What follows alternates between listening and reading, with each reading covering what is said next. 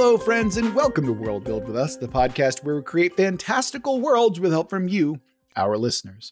My name is Rob Hilferty, and I'm here with my co hosts Daniel Quinn and Courtney Staples. And today we are finally finishing up our time here in the fragment of a thousand lifetimes. This prompt was originally brought to us by our patron, Lord of all Chris's, and due to uh, some unfortunate scheduling issues, we had to postpone the ending until this week. And now that those issues have been mostly cleared up, I still have four holes in my body. Uh, well, more for new more holes, holes. Yeah. yeah. for more holes than I should have is mm-hmm. what I should say uh, in my body then uh, now it means that because uh, if I had four that would just mean that I have less than I should right because we anyway It'd be concerning I, yeah right it seems like that would that's not enough holes for a human to have Daniel, uh, what do you think? Too many holes? Not enough? I know it's for Daniel, it's too many holes. That's for damn true. I have no comment on this. well, anyway, uh, thank you for being patient with us as we uh, dealt with all of that nonsense. It looks like things should be clearing up in the future uh, as long as everything goes well. But as always, because this is the second part of a two parter, I always recommend going back and listening to that first part before we get into it because, oh boy, you're going to be confused, just like we're going to be as we try to go through this. But with all that out of the way, remember that if you want us to build your world, you can always go to our website, worldbuildwithus.com, click the link, follow the instructions, and within a reasonable amount of time, holes notwithstanding, you will be building your world. If you want to follow us on social media, don't, because Twitter's not very good right now.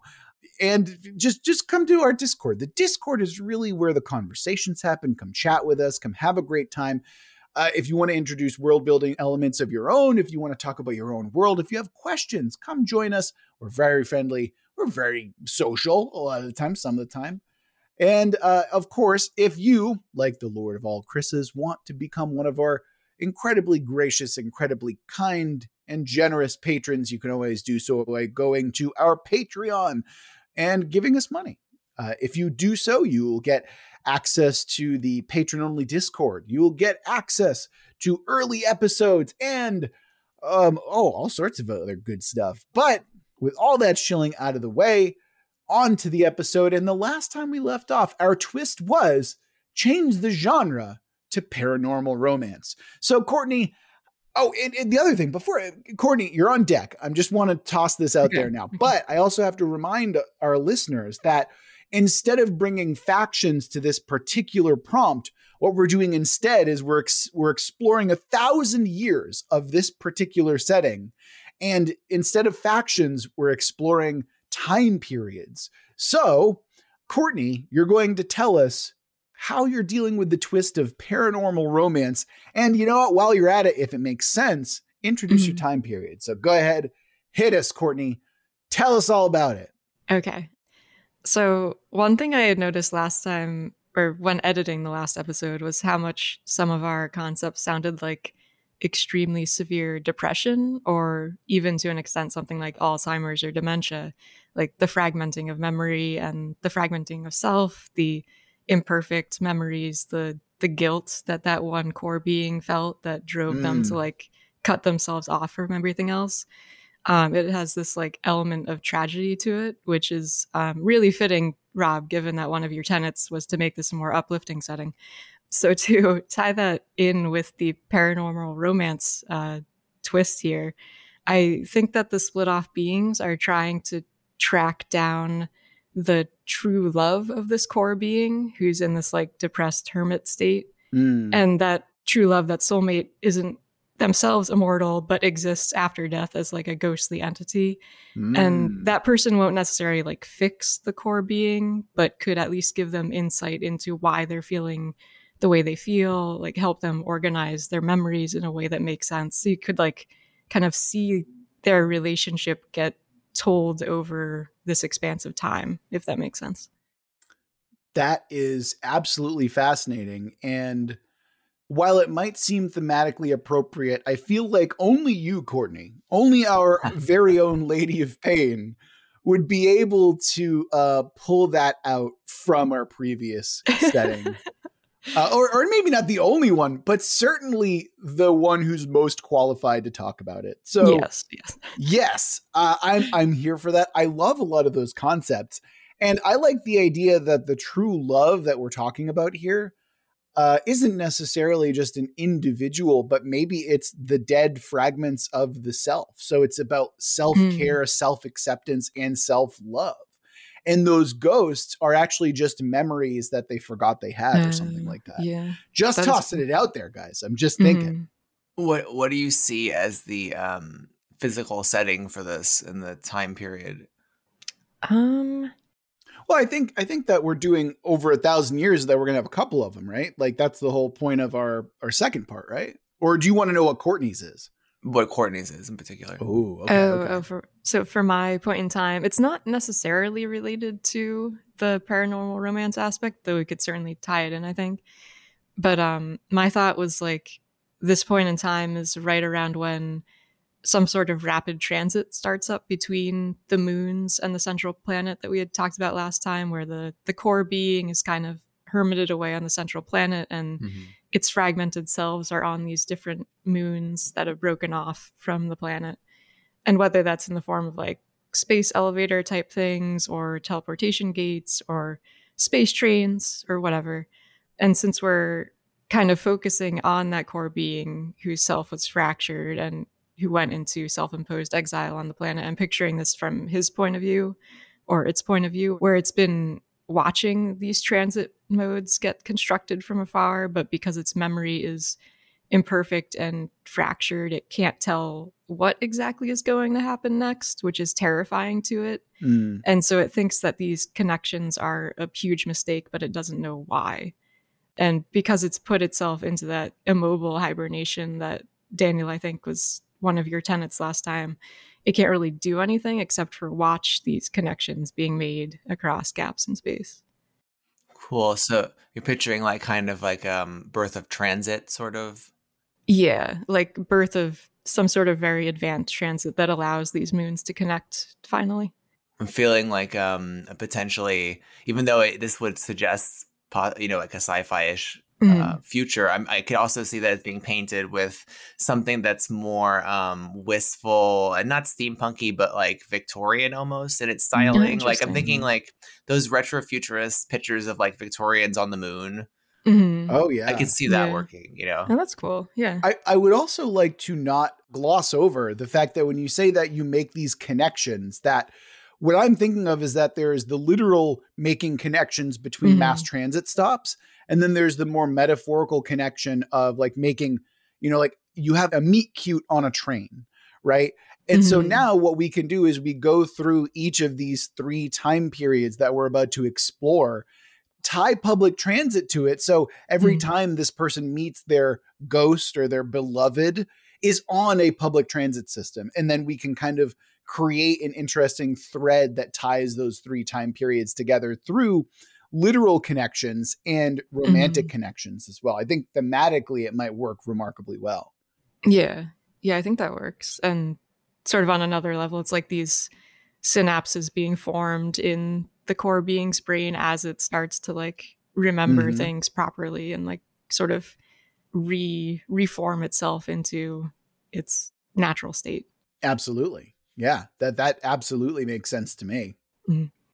Um, and Daniel, can you just stop spoiling people on my part of the the time period because like come on man like, was it victorian retrofuturism it wasn't retrofuturism it was just straight up uh, victorian era shit oh, so nice. like if okay. you could not that'd be great you know maybe maybe hers is like an advanced version in the sense that it's further in time so yeah. it makes sense as an evolution you know that's that was my point is that we have like Victorian era trains and then Courtney's mm. are like space trains and yeah. like either oh, way like space trains to like to making these connections is like that's a cool you know like thing mm-hmm. that or kind of meet cute romantic kind of partnership that you can have as well. You know, there's there's all sorts of stuff. Yeah, what's what's um the anime? Okay, I know I'm, referencing an anime, but it's wow. classic one. Hold on, the... this is two in a row, Daniel. this is two episodes in a row that you've now talked about anime positively. What's is going Miyazaki, on? the one that does all the really good children Studio Ghibli? Yes, like I'm Yeah. picturing, you know, in a lot of the scenes where it's like kind of um a down up shot and you're looking up partially at the character in the sky. So I'm picturing like, you know, a train being looked up at or passing by and Mhm. there's like wind, but then it's like it's zooming up further and now you're moving in time towards, you know, looking at the train Oh, in space. Mm. You know, Yeah, like yeah, I can see yeah. that shot transition between the two That's cool. settings, you know, Yeah. or in reverse rather. if you had gone yeah. first, Rob. Mhm. I, I I get it. No, I can I can totally Yeah. see that as well. That makes sense. Yeah, yeah. Uh, okay, okay. Well, speaking of Daniel, why don't you introduce? How did you reconcile with the twist of this suddenly? Well, actually, no. We're wait. Where are we?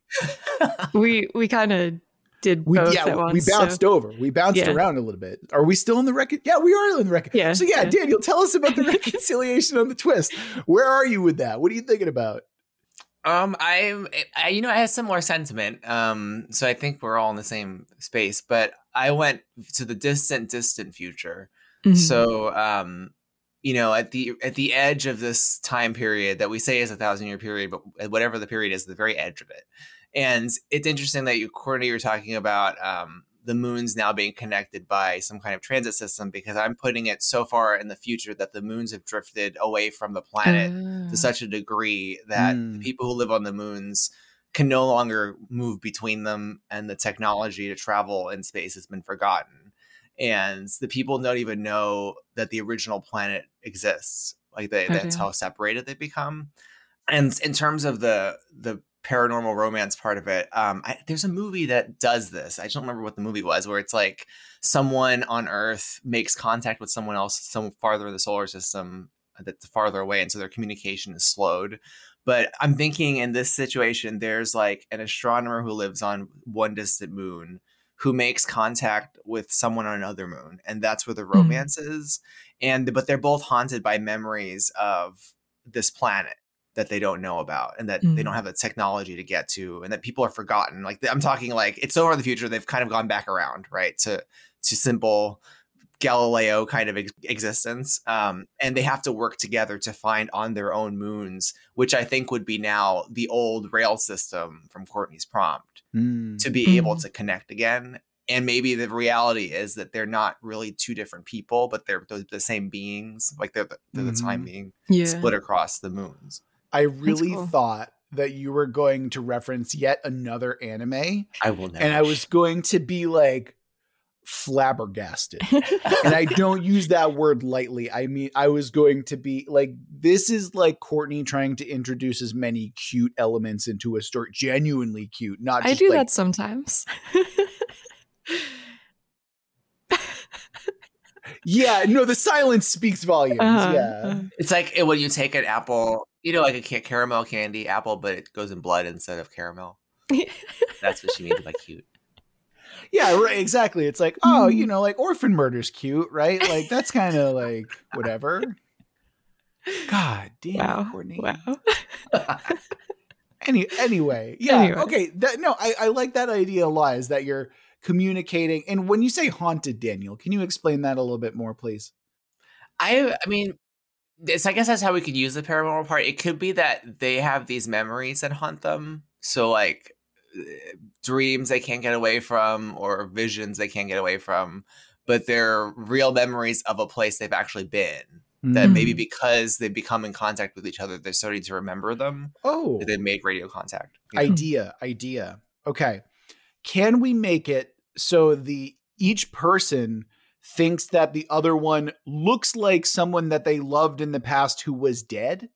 So it's like they think that they're talking to someone who is basically a metaphorical ghost, but in reality, they're just themselves and they're remembering past aspects of themselves. Does that make sense? Can you elaborate? Like I was so far, I was just picturing these are two separate people on different moons, but they're part They of the same are. being. You know? Okay, so so think about it this way, right? Like um imagine that your wife passes away. And then like 20 years later you meet someone who is an exact duplicate of them, right? But you're meeting them through some kind of like long distance, you know, like internet based Zoom chat, right? So to them you're you're being haunted by your loved one, but it's a new relationship. You're you're gaining this thing. So that's where I'm thinking that the, one, the romance comes in, and two, the haunting comes in, is because you're looking at this person like, oh, I loved this person. This isn't who they are, and then and then the other person is also thinking that as well. It's like, wow, you really remind me of you know my ex husband or something like that, you know, or like my my deceased husband or something like that. I like the like the uncanny familiarity aspect Yeah. of it, like Yeah. that they've somehow know each other already. But I think like what I want them to be mostly haunted by, I mean, in addition to that, is this memories of a place they've both been that they Mm. literally in their lifetimes have never been to, and that's because they're part of the Mm. larger time being who is trapped on that planet. Oh, I see. Okay, okay, okay, okay, okay. Hold on. I think I, I think I have a way that we can reconcile this. Can we have it? So, so maybe we drop that part, right? I Maybe, mean, I like I like the familiarity built in, Yeah. because in a way they Yeah. have lived lives like that together, right? okay, but, but hold on. So maybe they haven't been there, but their partner is the one who's told them about this place. And when they start describing it to each other, they're mm-hmm. like, "Wait a minute, does that?" We've So- both been there, yeah, that kind of Yeah, that That's person has been there, but they haven't, and so that's where that haunting familiarity kind of comes from. like neither of them have ever like they they are suddenly because they're communicating they're having memories of having been there Ooh, that's good too. that's, what i mean like yeah. they make I'm, I'm picturing like i'm picturing like if you want to do times to, to answer like the question i posed to, to courtney like this could literally be setting wise you know uh 1985 looking right? It's like a steven spielberg setting. It's just normal people. Maybe they're two kids. That get on a bicycle and find this old radio telescope. They don't really understand what it is because the technology is, is misunderstood they like dial in and hear this other voice on the line right Mhm. but the more they start to communicate like you're saying they start to understand these memories they're having and the two of them can work out oh there is this third place right and there are other moons or things like that and they start to realize it's way more complicated you know and then they also maybe like you said before they also start to think of this person as someone they already know right Yeah. Mhm. Okay, so, so that works. I like I like that.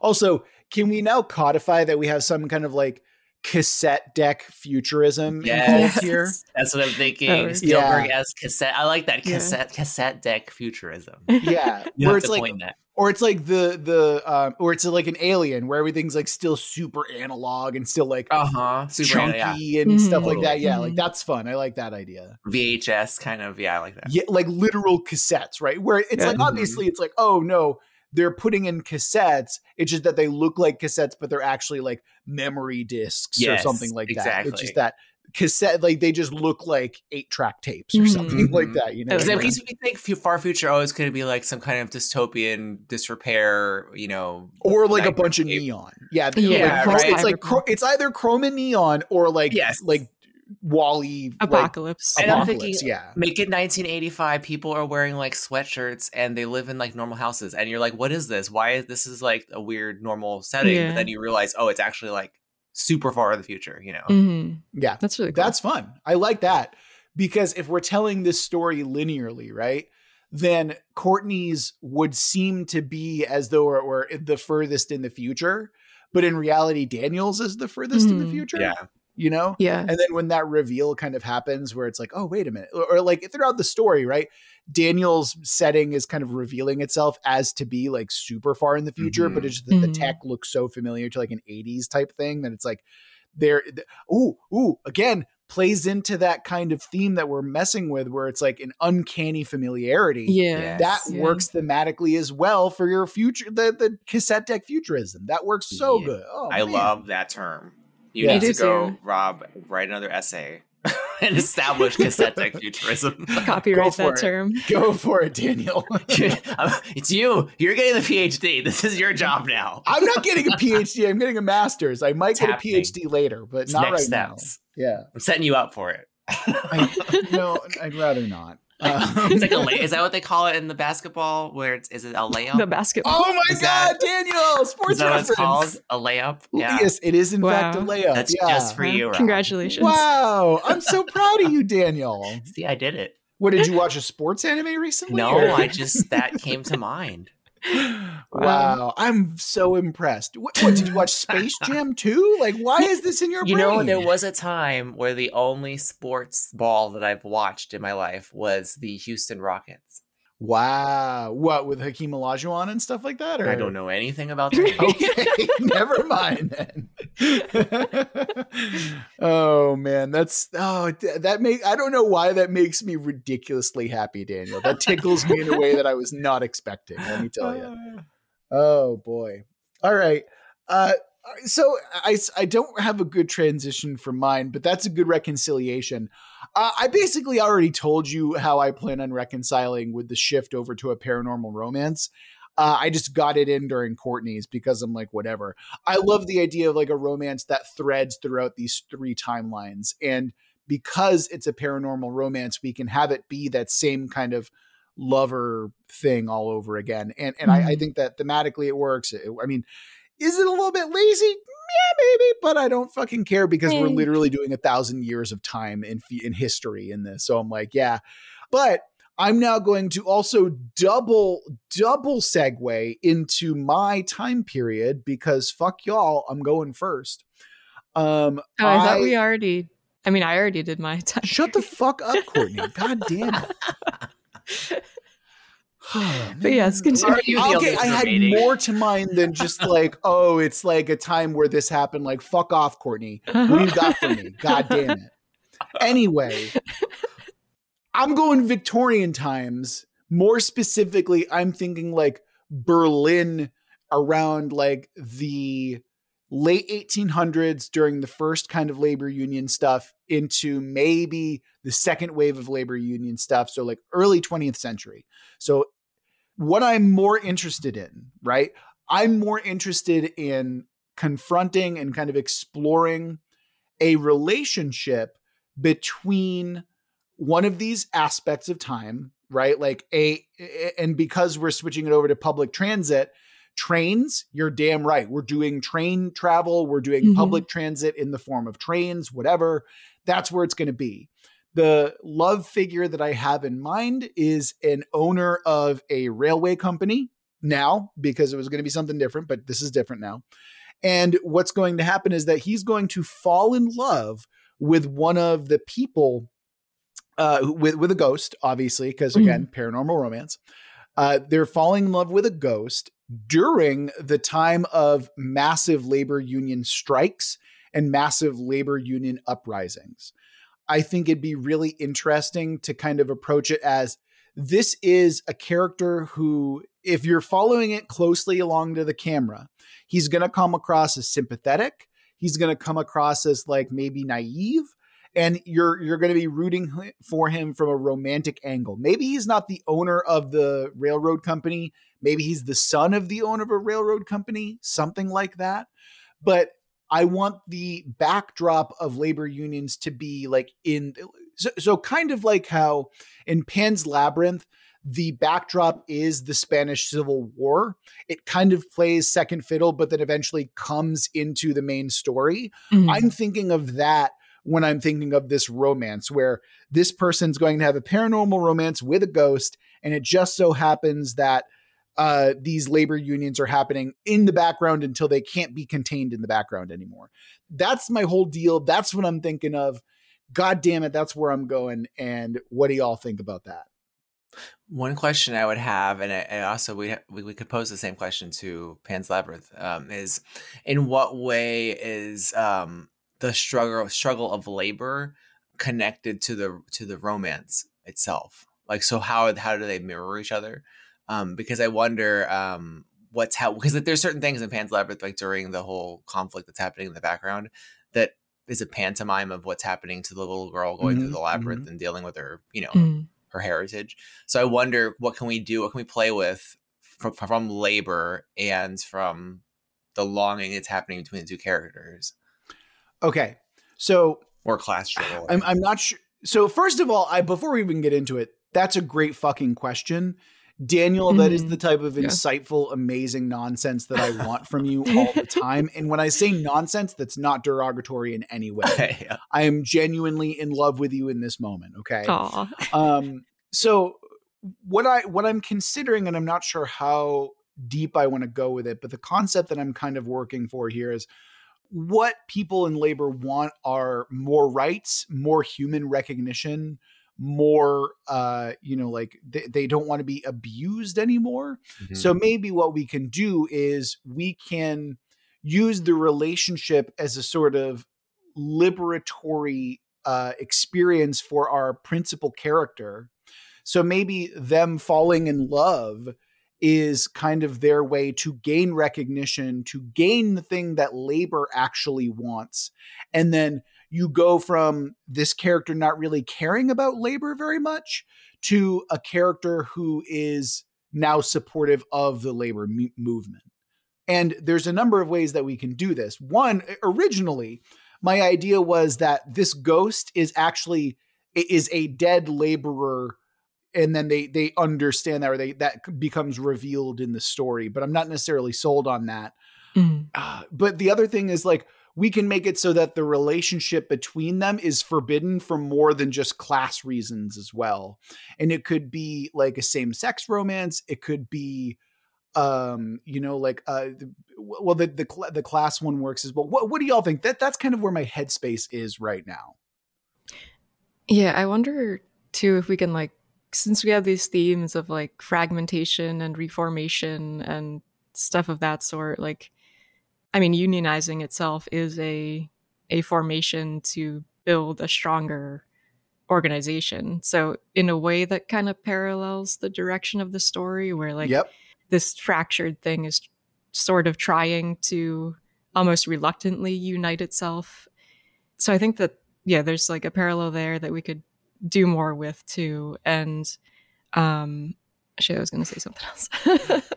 Well, I like where you're going with that. At least I think Yeah. that's a really good way to start. Like unionizing, uh, or as like a sort of community builder, as a way of Yeah. creating connections.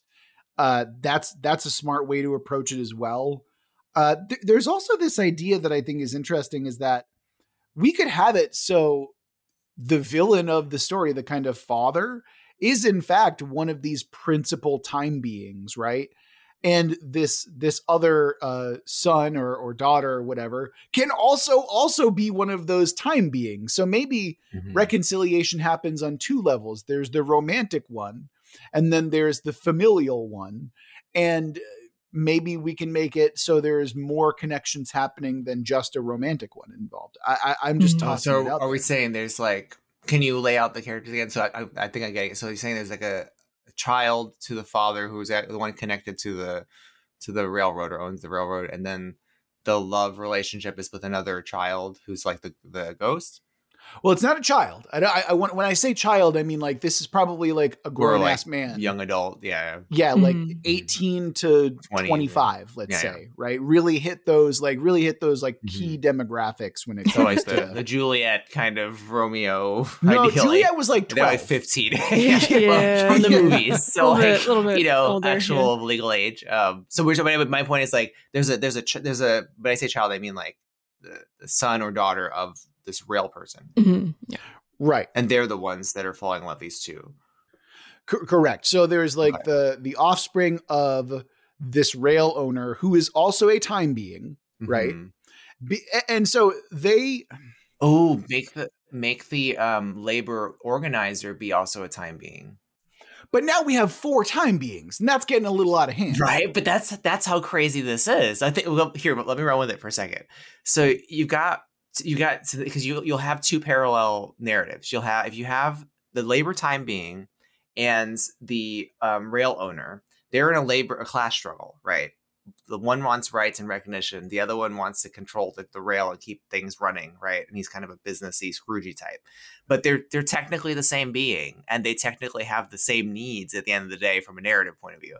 Then you have the two Ooh. kids who belong, I assume, to two different. Uh, they're coming from different like socio classes. Like he one Mhm. belongs to the rail owner, the other one maybe maybe the other one is the daughter, the son or daughter of the labor organizer. but they're And- dead remember that that that's kind of the principal dead. idea because the par- Yeah, that's where yeah. the paranormal aspect comes in Yeah, yeah. So, uh, I, but well, we get a lot in that part, but like, but so like, it, maybe maybe the, the labor organizer is actually dead too. I don't know how, but if, if, Okay. if that's the case, then you have like a mm-hmm. romance that has to be recognized, reconciled, and you have a labor struggle, and they're also connected by family ties. I I have an idea for like the ghostliness and people being dead is like what if the and also for there being like a fucking billion time beings. What if like being around one of the main time beings for extended periods, like that that nature almost like bleeds into what's around it.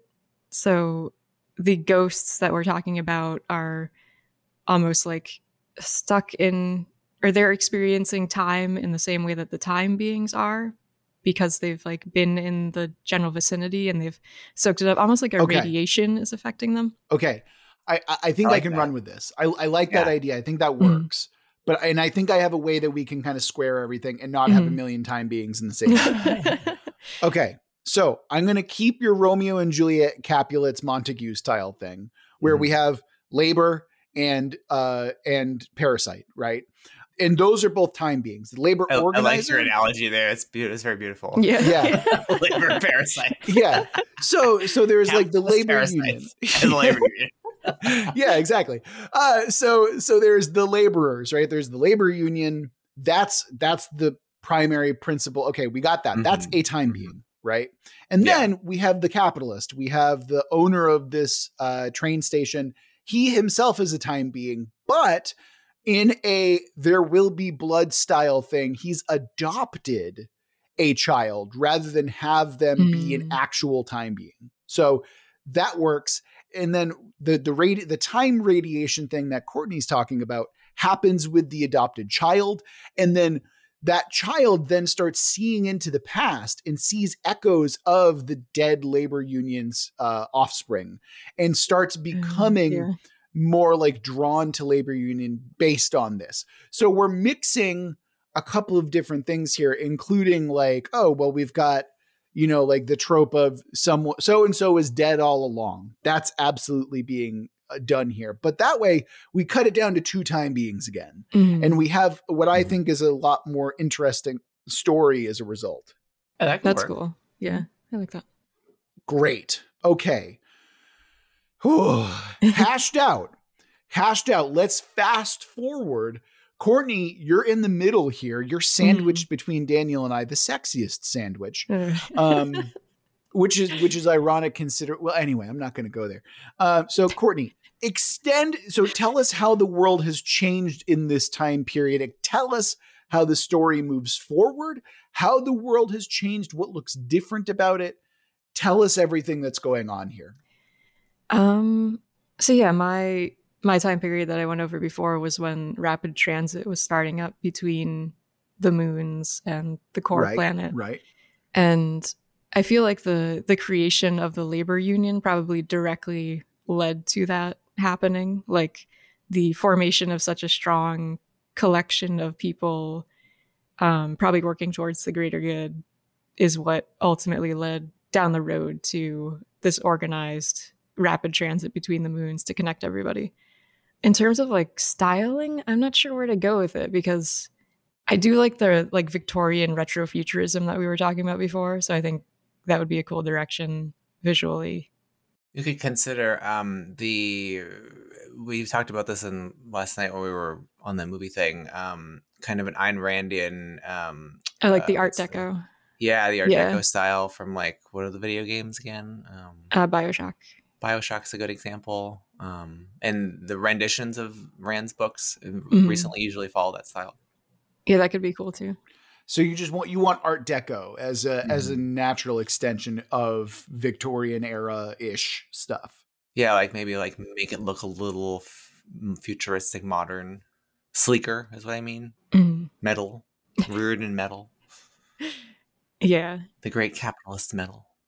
Hmm, but but also in rails space. of space. Although if we're Yes. so if we're doing like labor union focused future, maybe it's like more emphasis on the importance of labor, like bringing in that sort of uh, communist uh, Soviet Union type Oh. imagery. Soviet styling. Yeah, yeah. I like that more. So are we talking brutalism or are we talking something else here? Because because when I think Yeah, of maybe a little bit of brutalism.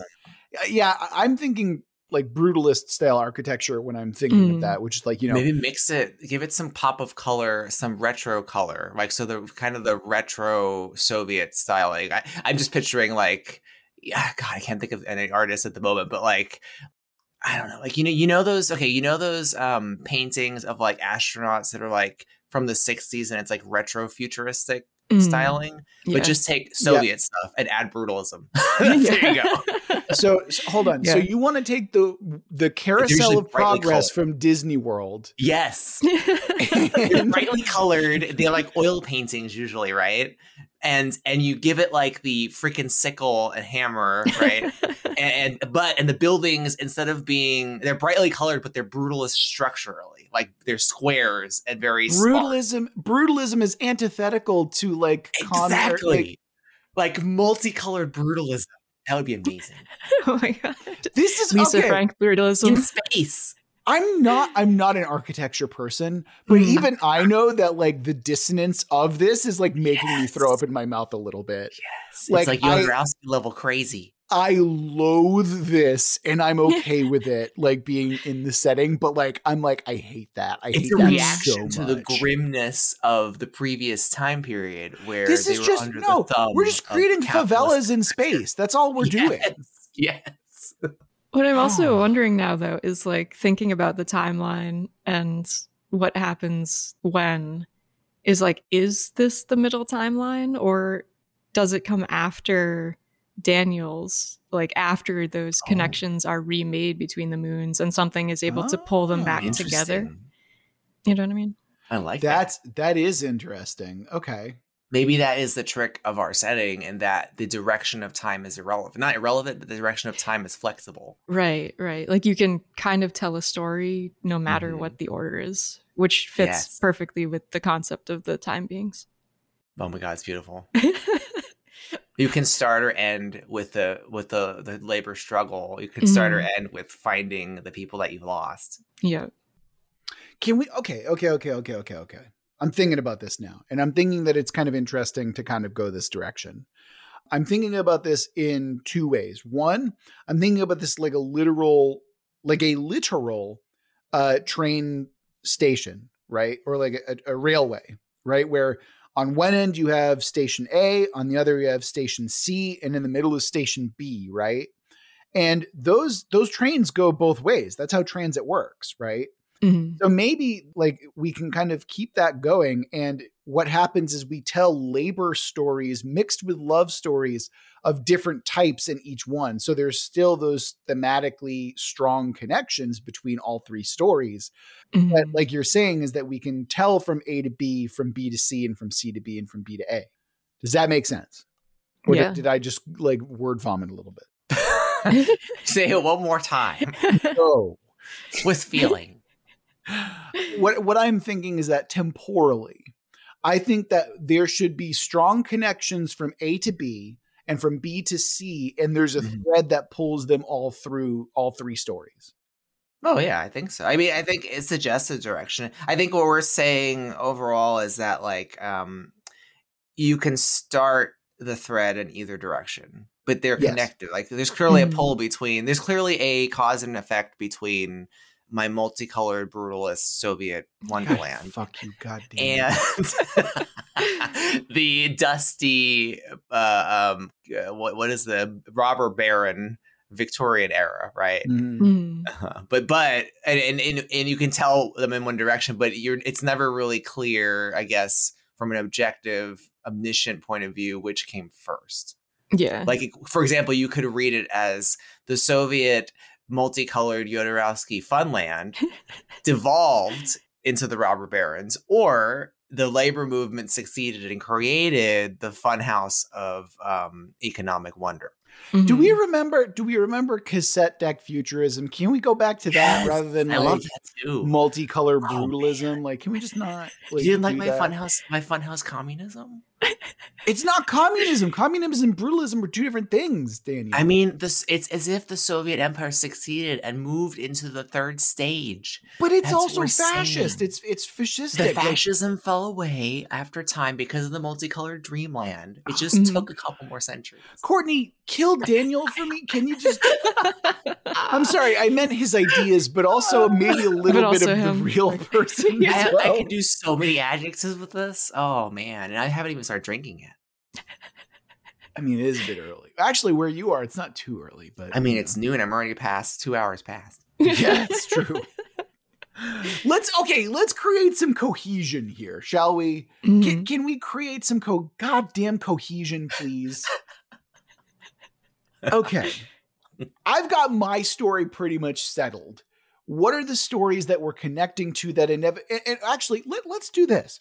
What's the inevitable end goal result of all of this? It's to create connections, right? Mhm. Yeah. So, how are we creating these deeper, me- more meaningful connections between all three? I'm guessing, I'm seeing this as so the ghost in my story is also the lover in Daniel's story between the lost transmissions, right? That's what I'm seeing. That way we can have like, oh wow, that's just a time being slipped between those periods, right? So that's what I see. That I think is an easy extension. But what do y'all think? I think the nature of the whole thing is that these time beings are supposed to be like Doctor Manhattan in that they don't they don't have a memory of of everything as we've established, but they they do have no um singular experience of time. So in the sense they're already connected. I don't necessarily think we have to say like person A is in fact person B in other in the other story because part of what the prompt was suggesting is that this is told from a um, Isaac Asimov kind of Yeah. Right. storytelling perspective, like it's popping in and out Okay. time periods. So I don't. You could have that be the case, but you don't have to. Mhm. Is what I mean. Right, but the, but I, I'm just trying to stick with the prompt, which is paranormal romance, which I think we've Right. done pretty well so far. But if that's the case, we want to shift perspectives a little bit, and we want to give more credence to the shift in the thousand years. Then let's talk about that. Like, Like, what moves how does- between periods is what you mean? Right, like what has changed between those time Oh, periods? okay. And if we're using public transit as a through line, Mhm. then maybe we tell what has changed through the public transit. Yeah, that's Mhm. that's fair. I mean, I can say on mine, the transit it's not only has disintegrated, but it has been forgotten about. Yeah. And the communication between these two kids, since it's a Steven Spielberg movie, is discovering this technology and activating it. Right. Mhm. And then with mine, it's the connections being formed, like from the point of view of that core time being who's just watching, afraid of what's going to happen Mm. next because it doesn't know. I think I think the the issue that I see is the dissonance between the progression. So like Courtney and I, we make sense because we're about establishing connections, right? We're literally and metaphorically. And then Daniel, you're talking about a severance, and I found that like we are not talking about that severance necessarily. So I feel like if we had a fourth person where it's like, oh, mine's all about like the the disconnect that happens, like cool then we'd have a complete story. But I feel like we're missing a fourth part here. Does that make sense? It, dep- I guess it depends on how much time you put between you guys' two settings. Like, I'm suggesting this is at the edge of the entire time period. So there's a Mhm. Right. huge gulf of time. There could be a large, like, could be hundreds and hundreds of years between, you know, Robber Baron on the Oh, Earth yeah. and, you know, uh, the wonderful, magical, fun house of, of communist utopianism. Daniel, Yeah. I want you to fucking go die in a fucking fire right now. I want I want you to go walk around and get crushed by a giant brutalist building. That's what I want right a now. giant brutalist building. So, so like, okay, so like, think of the actual years involved. If we're gonna say that's actually a thousand, which we, we, I know we were fuzzy on that, but if it's actually a Mhm. thousand, No, no, you we are pretty hard on a thousand. Like a thousand was like very specific. Yeah, but we were saying that a, a thousand. We, I think we early in the other episode we were interpreting a thousand as being a loose number that could have been millions of years. It all depends on what the gulf of time is. Yeah, yeah, I think that was yeah. correct. That's what we were yeah. saying. A But if we want to thou- say it's a thousand, which I'm totally on board with, it makes it easier. Then we can say, you know, Courtney's whether in the middle could be at the what would that be like the the 500 year mark. Yours is at zero and mine is at a thousand. In that case, they're all equally distant, and there's a big Mhm. gulf Right. between them all. You know, So so you know what? Why don't we do this? Why don't we have it so mine's at like nineteen hundred, and then that Mhm. means Courtney's is at twenty four hundred and yours is at Yeah. twenty eight hundred.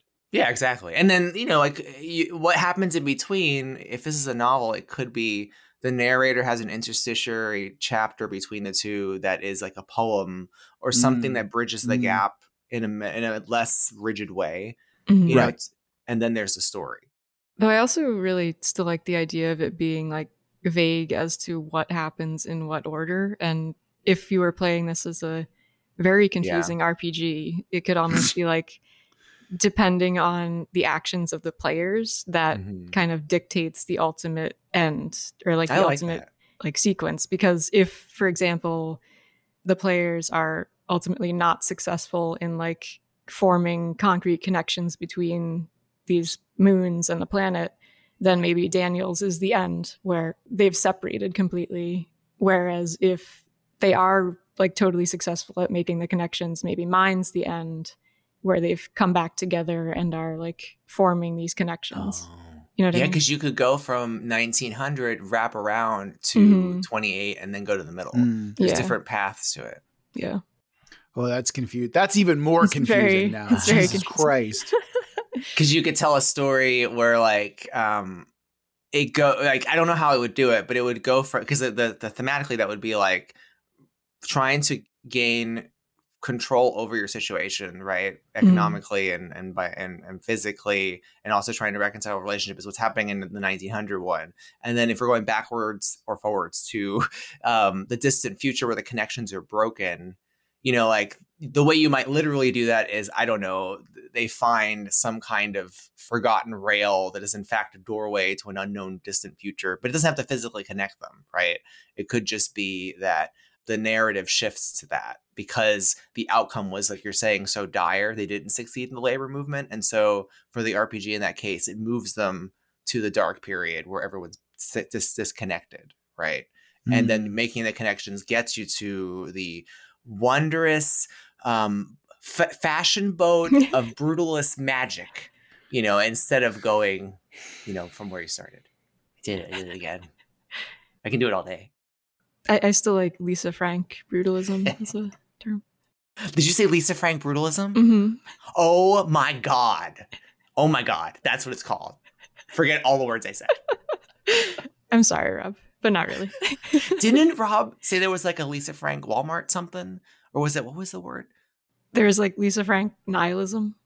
There was something with Walmart. What was the thing you said, Rob, with Walmart? It was, it was Um, some kind of literary genre that I didn't know existed and was awesome. Oh, you're talking about What's Kmart realism. Kmart, Kmart realism.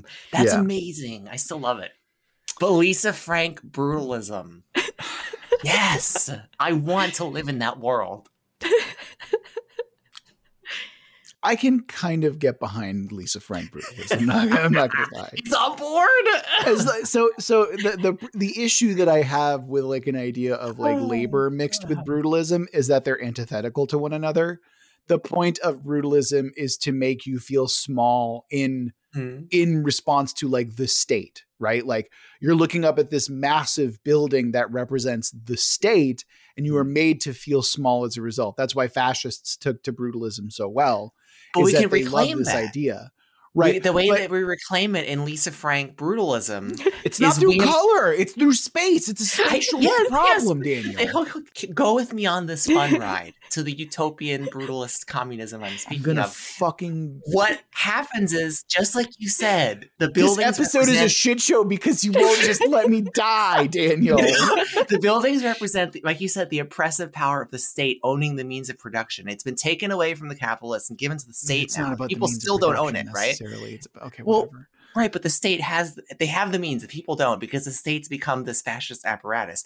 But what happens in Lisa Frank brutalism is those cold buildings of horror have been splashed with the paint of freedom, and the people have rushed into these buildings and they've seized the means of production and they've dispelled the, their fascist overlords.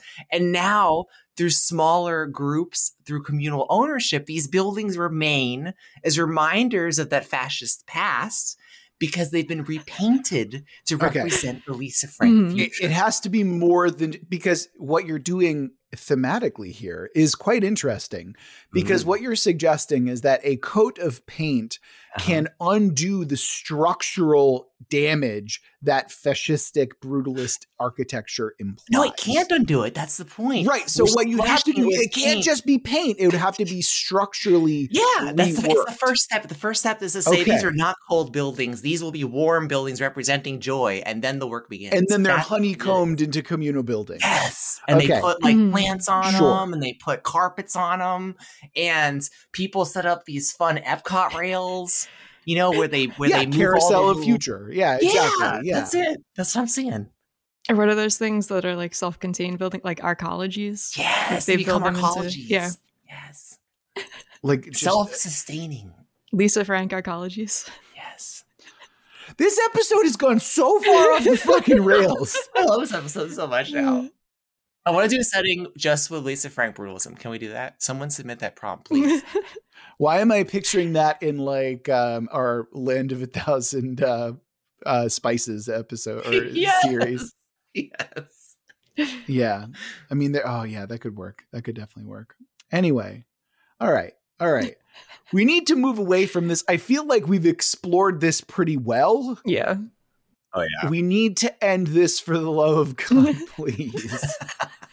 I don't know what I, I, from that time period. I don't know what happened. I can feel like I've head. been roofied this episode and I'm waking up and I'm just like I'm sore and I'm crying and I don't I'm know why. AI art of this realm. That's going to do it for this episode of World Build with Us. Um, remember that if you want us to build your world, uh, you can always go to our website, worldbuildwithus.com, click the link, follow the instructions, and within a reasonable amount of time, we'll be building your world. A huge thank you again to the Lord of all Chris's for this particular prompt.